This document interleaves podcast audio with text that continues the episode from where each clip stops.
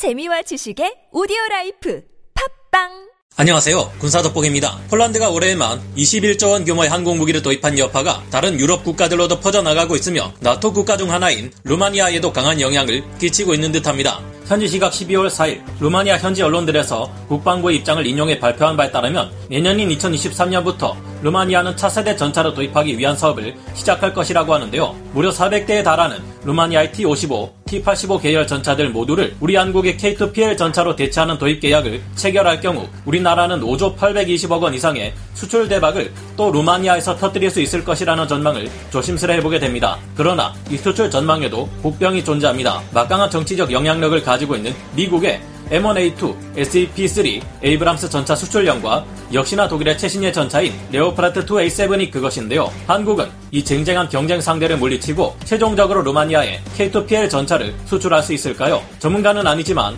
해당 분야의 정보를 조사 정리했습니다. 본의 아니게 틀린 부분이 있을 수 있다는 점 양해해 주시면 감사하겠습니다. K2 전차 한 대 가격은 80억 원, K2PL 가격은 대당 121억 원 정도로 책정된 것으로 알려졌습니다. K2표 전차를 폴란드에 수출하기 위해 일부 개조를 간 K2PL 전차는 10조 원 예산에 총 820대가 순차적으로 수출되는데요. 강력한 떡장갑을 요구하는 폴란드의 요구에 따라 K2PL 전차는 원래 55톤인 K2표 전차보다 더 무거워져 전투 중량이 60톤 이상에 이릅니다. 보기련 또한 한 개가 더 늘어났고 측면 고정식 반응 장갑은 물론 전면 모듈식 장갑이 탑재되는데요. 이 밖에도 원격 사격 통제 체계 RCWS가 탑재되어 승무원들이 위험한 전장에서 머리를 내밀고 기관총을 사격할 필요가 없습니다. K2PL 전차는 전투 중량이 8톤 가까이 늘어나며 전면 모듈식 장갑이 탑재된 덕분에 방호력이 월등히 늘어난 것으로 평가되며 해외에서는 대략 2km 거리에서 포탄을 맞더라도 750mm에서 790mm 이상의 방호력을 가지고 있다고 평가하기도 합니다. K2PL 전차는 파워팩의 경우 독일산을 사용하지만 그 밖에 모듈식 포탑, 반응 장갑,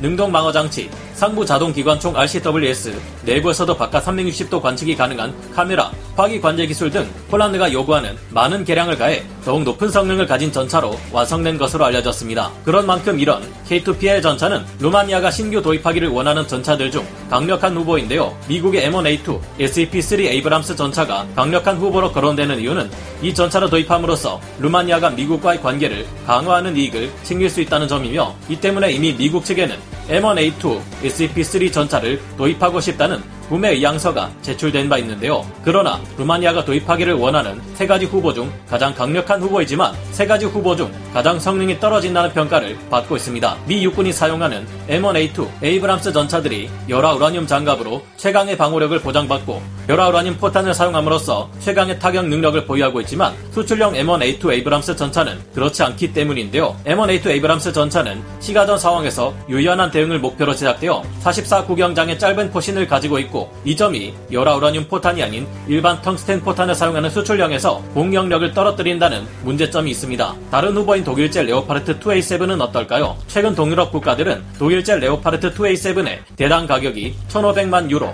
즉 한화 208억 원에 달한다는 점과 고작 50대를 생산해내는데 5년이나 되는 시간이 걸린다는 점에 실망하고 있습니다. 반면 한국의 K2 흑표 계열 전차들은 가격이 대당 80억 원, 폴란드 수출형인 K2PL 전차 또한 120억 원 정도로 훨씬 저렴하며 산악 지형에 특화되어 있고 사계절의 다양한 환경에 최적화되어 있다는 점에 반해 K2PL 전차에 많은 관심을 드러내고 있는 것으로 전해지고 있는데요. 경쟁 전차들 가운데서도 한국의 K2PL 전차는 가장 뛰어난 성능을 가지고 있으면서 가격은 저렴할 뿐 아니라 빠른 시일 내에 납기가 가능해 루마니아 또한 주목하고 있으며 K2PL 전차를 도입하게 될 경우 베스트셀러 자주포로 불리는 한국의 K9 자주포와 함께 패키지로 구매하는 방안을 검토 중이라고 합니다. 지난 9월 개최된 방산 전 시회인 DX 코리아 2022에서도 루마니아의 바실레 든쿠 국방장관은 한국의 K2 전차에 높은 관심을 보였고 이때 한국산 무기를 도입하기 위한 국방 협력에 관한 기본 협정을 체결해 놓은 상태이기에 기대해 볼 만한 상태입니다. 현재 루마니아는 워낙 노후된 T55 계열 전차를 120대 그리고 T34 85 계열 전차가 300여 대에 달해 총 420대 이상의 노후 전차를